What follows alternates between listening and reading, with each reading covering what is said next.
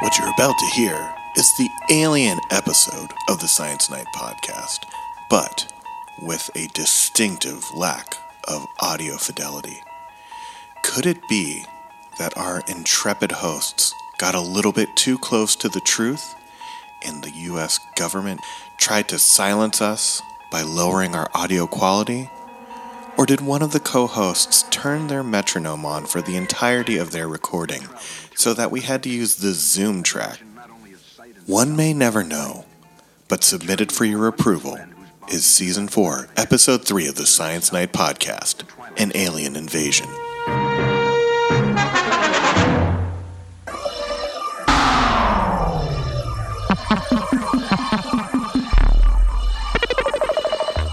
Establishing connection to Science Night. Please stand by.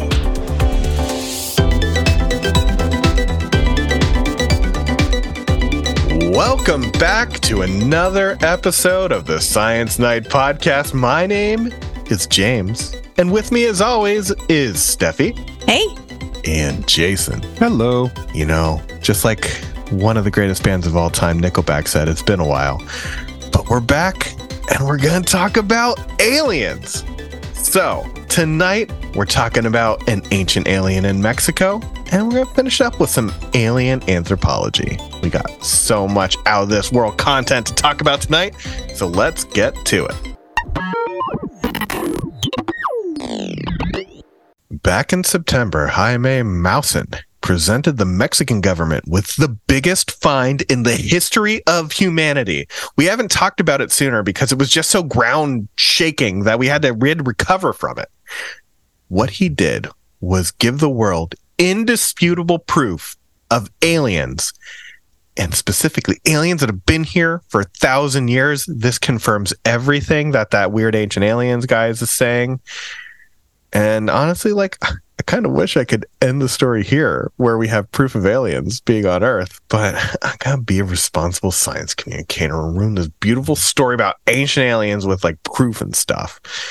So, obviously, this is a hoax. This is like the standard hoax in the history of hoaxes.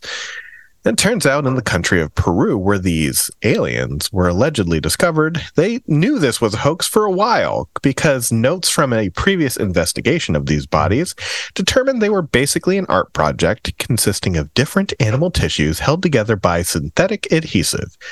But I think what we actually want to talk about is like the bigger implications of this story because what came out is that something on these aliens, these alien, I'm doing scare quotes for the audio only crowd. Something on these aliens dated to a thousand years old. So that means that someone is sourcing very old organic material from something. So that's great. And then, secondly, this story picked up so much steam because the initial hearing took place in the Mexican Congress in front of the Mexican government, which is giving this like a whole lot of legitimacy. So we can talk about so many different angles, like who owns the past, and we shouldn't be digging stuff up out of the ground that's thousand years old and then like pasting it together with other stuff to make vaguely look like a little alien. And also like man, we could talk about disinformation, misinformation, and and pseudoscience as well. So Team SciNight, let's shake off the cobwebs and get right into this aliens thing. What are we thinking? so the pictures looked pretty, I don't know, wild. I don't know how to describe it. I mean, everyone, look most people have probably seen it already. yeah, they remind me because they're little. They're little guys, right? It reminded me of the Men in Black, the Men in Black aliens inside the big robot people. yes. Yeah, And then mummified, right? and mummified. Yeah, So I think for me, that was pretty wild because normally you don't think of aliens being mummified. mm-hmm. So that was pretty wild. And Yeah. then I questioned our carbon dating methods and the validity validity of those because and I need to look into this in more detail. Like, Who did the carbon dating? Did it actually happen? Mm-hmm. Did they actually do the carbon dating for that? Because anytime you bring something forward, especially to a government agency, that gives it some kind of legitimacy. Like people have done their due diligence before it gets to that point. And so that was pretty wild. Right. That's the th- so right. Like, there's two ways to think about this. If the carbon dating was also falsified, then it's just a bigger part of a hoax, and you know, Yeah. who who really cares then? But if it wasn't falsified, like why do they have thousand year old organic material? What are they doing? I did consult an archaeologist, uh, Madeline McLeister, who is a postdoctoral fellow at Dartmouth College. And she's like, I mean, I can get you a thousand year old material. That's not hard to do. So it's all about how you give it to the person that's doing the dating. Yeah, you know what sort of threw me for a loop was that the carbon dating was done on a skin sample, right? And it was a skin sample that was not taken by the scientists themselves, but was provided to them to then Oh. measure, which I think is what you were maybe alluding to, Steffi, Yeah. right? It's like, Yeah. who really did it? Did it really happen? Yeah. It's clearly like like the brain case was described as belonging to a llama, but having been deteriorated, right? I mean, this sounds a lot like Yeah. the, the famous Piltdown skull, right? Mhm. Although it wasn't a llama in that case, it was a, a human and a, I think a, an orangutan jaw, right? A human brain case and a, an orangutan jaw, Yes. um, which made it look very primitive, right? And so, you know, it was a big hoax in the 1950s. Is that right? yeah, it only set back like biological anthropology for like 200 years. Right. So the question is, how much is this going to set back alien studies? Right. Uh, I mean, I think maybe uh, not too much, as it turns out. Um, you know, we got a llama brain case, we got skin that might be a thousand. What throws me for a loop though is they didn't do any carbon dating of anything but the skin. Right. Yeah. And knowing that there's a llama skull involved in this, or at least what looks Yep. like a llama skull, why wouldn't it also be carbon dated? Right. I mean, Mhm. seems to me like that would be the next step is to see whether or not the skin and the skull match because Yeah. that can tell you a little bit more about the history of this hoax. Well, I think we also have to look at like what they're trying to say. Finding proof of aliens a thousand years ago in this specific region of Peru. This is like where the Nazca lines are. It's already a hotbed for alien folk. Um, but what they're really trying to say is that the people who were the humans, the indigenous humans of Peru, who were very much there 1,000 years ago and for a much longer time before that, uh, weren't capable of doing the things that are there that seem so amazing to us that people are like, well, aliens had to have done that because they're incredible. Not that, you know, people are also equally amazing and have been for the Right. entire history of our species and are capable of doing that. And that pops up all over. This whole ancient aliens thing uh, pops up all over the place. You know, James, just because you don't think that the Great Pyramids at Giza were a landing pad for a space shuttle, Oh no, that one I that one I buy. Okay. Yeah, now that one's true. I saw the documentary. doesn't mean the rest of us, right? the rest of us can't at least enjoy some of this. Uh, What is it? There are also cavities for making microwaves to beam into space. I think I heard that too. Sure. There's that. Um, I believe I believe uh, the documentary Assassin's Creed Origin taught us that it was the leftovers of a precursor race of humans, so not aliens, just like the gods that were here before. There you go. And then there's you know the Stargate explanation, Yeah. which is uh, I guess you know MacGyver was involved. I don't know. It's been a while since I saw Stargate. It's been a while since I I've haven't seen it in a while either. Can we also talk about what this little little guy looks like? Because You know, I got to be honest, the face kind of looks like Thomas the Tank Engine. Yes. Kind of. It doesn't look real. There we go. There's like a full body. Right. It looks like an art project. Oh, for sure. It, looks, like an art project much like that an art I have done. Right.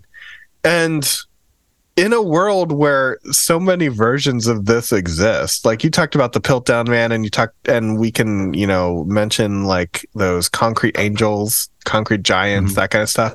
But also like uh, Tahitian mermaids are a thing that exist and we know that tax, like you can buy a jackalope anywhere in the southwestern part of the United States. Like this is something that's not that hard to do is just paste a bunch of animals together and make it look uh, aesthetically pleasing. Like this isn't even a good version of that.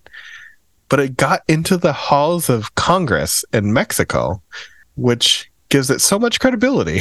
Can I say something that might not might not surprise you? sure. I'm surprised this didn't make it into the U.S. Congress first. There you go. Yeah. The one thing that the United States has like tried kind of hard on, not so hard in some instances, is to like stopping antiquities from just going across the border real uh, fluidly. So that could be part of it. Um, Maybe, but, if like this got- is exactly the kind of stupid story sure. that I can see a bunch of uh, members of Congress falling for. Yeah, yeah. No, I'm saying I think it's the like reason. a certain subset who wouldn't. They just you know used to not fact checking, right? Mhm. Sure. Hey, listen, just because you're paranoid doesn't mean they're not after you. You know, I, I think I think the reason it didn't make it into Congress because it didn't make it into the country. If it got even into an inch of the United States, it would have been uh, like teleported into into the halls of the U.S. Congress and a Maybe senatorial beamed in there. committee. Yeah, exactly. By a space laser, A space laser. maybe. Who knows? I mean, we're talking. We're gonna throw them all together. Are are, are we now talking about UAPs? You. Oh man, Unidentified anomalous phenomenon? is that what we're calling them now? I know that I- was in, in That's what one of the called. stories. Yeah, Yeah, Yeah, I we're just did a segue into our next article. Yeah. Turns out there's just like a one stop shop at the Department of Homeland Security where you can see all the evidence of what are the UAPs and they're, they're no longer UFOs. We got copyright UAP now so that we can make money off this new intellectual property for the government. But you can find all of these phenomena that are unexplained. And you can just find like weird pictures. What do they call them? Like tic tacs and that kind of thing. Just like weird things floating in space. What do we think about the United States government putting this up there so that everyone can see it?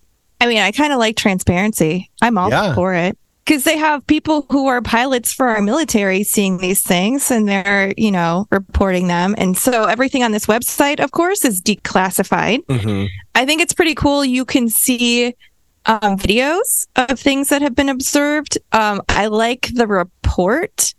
They have a report that they put out there on the website, which it kind of gives you like uh, a, a frame of like typically reported UAP characteristics. Both like it's broken down into appearance, looking at like what kind of size they typically see in these reports, the color of them, where they are in the sky and how fast they're going, which I think it's fascinating. They're going from stationary to Mach 2. Mm-hmm. That's Yeah, pretty that's cool. Yeah, it's a wide speed range. And then, like, what kind of propulsion and Yeah. transmission, ra- radio transmission, I was gonna maybe say, they're giving off? as the resident physicist here, not me, I'm talking to you now, Dr. Diem. Yeah. Well, What- thanks for clarifying. I Yeah. knew you weren't talking to me. Yeah. what are the materials that would be needed to go from stationary to Mach 2 and not just obliterate the craft?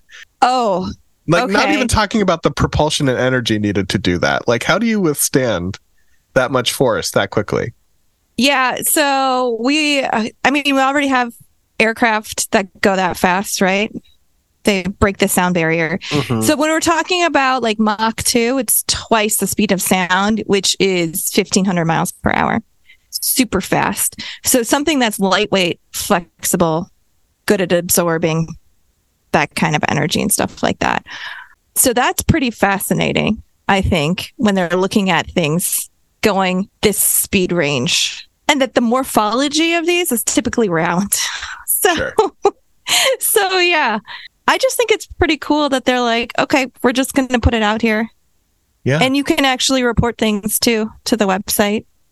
And you can you can go on there and see some of these videos too. I didn't did any of you watch any of, of the videos? I've been watching so many of these videos. Yeah, I've I seen the know. videos too. Insane. yeah. Um, I do like how they have a little flow chart where it's like, you know, you're talking about different speeds and thing. And then if you get to the bottom of one side, it says swamp gas. And if you get to the bottom of the other side, it says weather balloon. So I, I like that they're Yes. still keeping that in, uh, in the parlance of, of the UAPs now. You know what I love is the fact that NASA has a UAP FAQ page, right? Yes. And and NASA like some of the questions that are you know frequently asked here, um, and the answers are gems. Like for example, um, will this be a National Academy study? No, this will not be an Academy study, right? Or is NASA conducting this study to support the Department of Defense's recently established All Domain Anomaly Resolution Office? NASA is pursuing this study for the agency's own science and air safety purposes.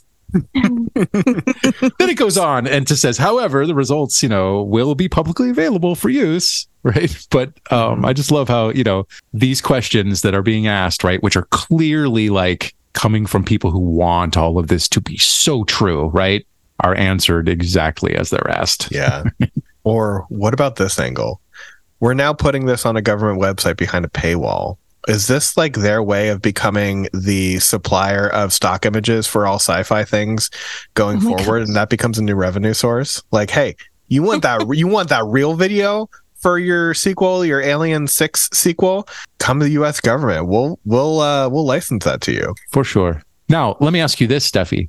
In the atmosphere in and around madison is a UAP, an unidentified anomalous phenomenon, really referred to instead as unidentified anomalous plasma? Yes, exactly. so I don't know. We don't have like little balls of plasma flowing around. You should. Not yet. we sh- I don't know. You have problems if you have balls of plasma flowing around in our atmosphere. Like that is not natural. That would have to be like. But you told us that happens every time the aurora borealis happens, Steffi. Yeah, that's like a that's not like a localized thing. It's because of our way our magnetic field flows and the way the particles flow along the magnetic field lines. It's more spread out, not highly localized if we have a highly localized disruptions to our magnetic field of the earth, we got bigger problems. We're going to have goodness UAPs. goodness gracious, great balls of fire is what we'll have. Yeah. On that note, I think we're going to take a break and we're going to hear from not a podcast this time, but a podcasting platform that I think you're going to enjoy. Hi, everyone. This is JJ, the co founder of Goodpods. If you haven't heard of it yet, Goodpods is like Goodreads or Instagram, but for podcasts. It's new, it's social, it's different, and it's growing really fast. There are more than 2 million podcasts, and we know that it is impossible to figure out what to listen to. On Goodpods, you follow your friends and podcasters to see what they like. That is the number one way to discover new shows and episodes. You can find Goodpods on the web or download the app. Happy listening!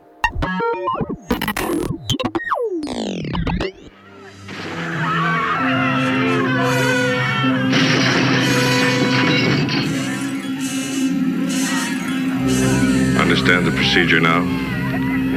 Just stop a few of their machines and radios and telephones and lawnmowers. Throw them into darkness for a few hours and then the Monsters Are Due on Maple Street is my favorite episode of The Twilight Zone. And I love it because it's the perfect portrayal of why we're terrified or fascinated by aliens. Extraterrestrials in popular fiction are a mirror for humanity see, to see our own dreams and nightmares. Basically, because they're not really a thing, they can be everything. They can stand in for indigenous humans faced with colonial invasion like the Avatar series, or they can stand in for the colonizing force like Independence Day. Aliens can be used to create and demonstrate the benefits of diversity and multiculturalism, like we see in Star Trek, or demonstrate the worst of our own closed minded xenophobia, like we see also in Star Trek or you know like the average fan on a star wars subreddit but that's a different conversation beings that originate on planets far from the earth are in some ways the most human of any beings in fiction so let's talk about this phenomena why are we afraid of aliens that's the question that I'm posing to the class. Well, we fear what we don't understand. That's a well known yeah. human phenomenon, right? So that's why we fear aliens we don't have a way of understanding it at this point mm-hmm. because most of us haven't experienced it. Yeah, but we we I jump we... to fear because I think we get we get real ornery when we see something we don't understand. So we just assume aliens are going to do that too, right? Yeah, didn't we cover right. a little bit th- about this in like the cryptid episode as well? Yeah, too. Again, they stand in for yeah. the fuzzy parts of the map. But you know, the thing that really bothers me about this NPR report that we read, which is very old at this point, it was just a way to get this conversation started, was that the argument was we have nothing to fear about aliens because four things, four conditions need to be satisfied for us to have a reason to fear our quote distant alien neighbors. And those reasons are that the aliens must have one, develop technologies that allow them to travel or send targeted probes across interstellar distances. Two, have spotted us as a desirable destination. Three, have intent to explore space around them.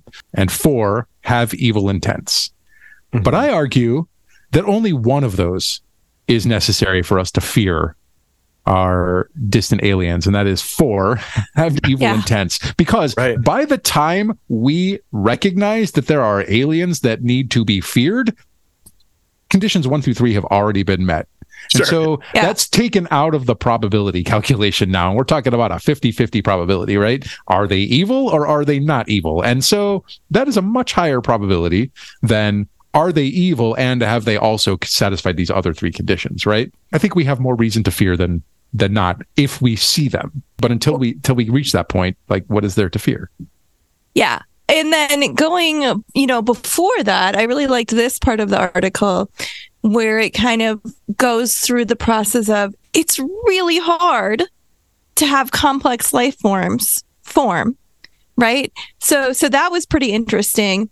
And then also bringing up the fact like not only is it hard to have complex life forms form but we always think about how unique we are and how unique the earth is in mm-hmm. the conditions that we have to sustain life but then they kind of go back through all of these space missions exploratory missions where we sent probes out who actually they've actually like found many planets that might fit Earth's criteria or, mm-hmm. you know, a wide range around to, for sustaining life. So I thought that was pretty interesting. Like that that part of the article. Right. Plus, you know, you think about the hugeness of the universe, just the sheer numbers of, of everything. If we are the only planet that's capable of life. Like think about what the odds of that are based on based on the numbers. I don't I don't know where I'm going with that comment. I want to go to something else now. I want to go to a dark forest. Have you heard of the dark forest theory? This will put the fear back in aliens for you. Okay. Oh, tell good. us about the tell us about the dark what did you say? The dark the dark forest theory. It's based dark on the prisoners theory. forest. For oh, dark forest. Okay. Well, now yeah. I'm actually way scared. I'm much more scared now. It's right. Spooky. It's spooky. Yeah. Right. Well, nobody likes nobody likes a dark forest, but a dark force, well, you can't see forces yeah. usually anyway, right? So well, you know, I'm gonna we're gonna talk about everyone's favorite thing, which is theoretical mathematics, because this is based on the prisoner's dilemma from game theory. So there's, you know, where it's like, hey, just put the numbers theme song on because I feel like that guy. I know nothing about theoretical mathematics, but I do know that the Dark Forest is a very good book and you should all read it because it's fun. But basically, this is the argument for the dark forest theory. All life desires to stay alive, which, you know, that seems pretty reasonable, right? And there is no way to know if other life forms can or will destroy you if given the chance. So, lacking assurances, the safest option for any species is to annihilate other life forms before they have a chance to do the same. So, dark forest theory says like, hey, uh, if you're in a dark forest, don't turn a big light on because you've just outed yourself. That's probably true, but I take serious issue with the idea that every species just wants to survive, right? Because there's no time limit on this. Sure. It's, you know, and really what every species wants to do is just reproduce. Mm-hmm. As long as you get to that reproductive stage, then it doesn't really matter. Think about animals like locusts. The way that they're successful is by breeding in a way that we call masting. And what that means is that um, locusts super saturate the environment with their offspring. So that way, you know, when a proportion of them are eaten by predators, it's overwhelming the predators with how much prey there is that the prey still survive to then get to their sexual reproductive stage in their development. Yeah. Really, they're not trying to kill their predators. They're trying to have enough of their offspring survive the predators so that they, can pass their genes to the next generation. You know, I have some issues with that with uh, the dark forest theory. That said, I wouldn't turn on a light in a dark forest. Hell, Yeah, no. yeah, yeah. So that's where the dark forest comes from. In the dark forest, don't make a campfire. And there's been a lot of arguments about like when we send the Voyager probe up with basically directions to Earth and being like, this, this is what's here. Also, I think we put some music on a golden uh, record too. We did, Um, but it wasn't the Grateful Dead, so you're not going to have horrors. I knew you were going to say that. I knew Right. there's only so much room on a record, Jason. That's right. That's right. You're going to put half a song on it? hey, it might be the best half of a song you've ever heard. Yeah, yeah. And then we just get, although we could get the fun aliens if we send the dead up, right? Right? Invite the guests you want. Ooh, that's Yeah. the new theory. What's the most appropriate Grateful Dead song title for this theory that we're creating right now? I now? don't know. Wow, I don't know. Um, it's the Dark Star theory. There we go. obviously, go. Okay. There you go. obviously. Yeah. So instead of a dark forest, it's the dark star. Yep. I love this. Hey, we definitely get this published. I'm sure we put as much thought into this as a, a theoretical mathematician puts into their theory, right? Thank you all for prepping me for my uh, Congress testifying. Yes, exactly. Thank you. Got my story straight. I think what we're what we're realizing is like I don't know. Maybe we gotta be afraid of aliens. Maybe we don't. Maybe we gotta be afraid of the things that we don't know about. Maybe just try to get through the day. What I do know. You've come to the end of another episode, but don't worry, we got more coming your way. So make sure you follow us on social media. If you want to follow me, I'm on Twitter at James underscore Reed three. Steffi, where can everybody find you? You can find me uh some social media. My handle is at Steffi Diem. Some social media, it's at Starshippin. Sure. Bra- brand recognition. work? Yeah. Jason, where can everybody find you? You can find me on uh, Twitter at OrganJM. Well, you can follow the show at SciNight Pod and visit our home on the web, scinight.com, for all of our social media, past episodes, links to the stories we talk about and the people we talk to, and our merch. There's so much to see. You can see it all at scinight.com. We'll be back soon with another episode, but until then, have a great night. The Science Night podcast is a proud member of the River Power Podcast Mill. To find out more about our shows, go to riverpower.xyz.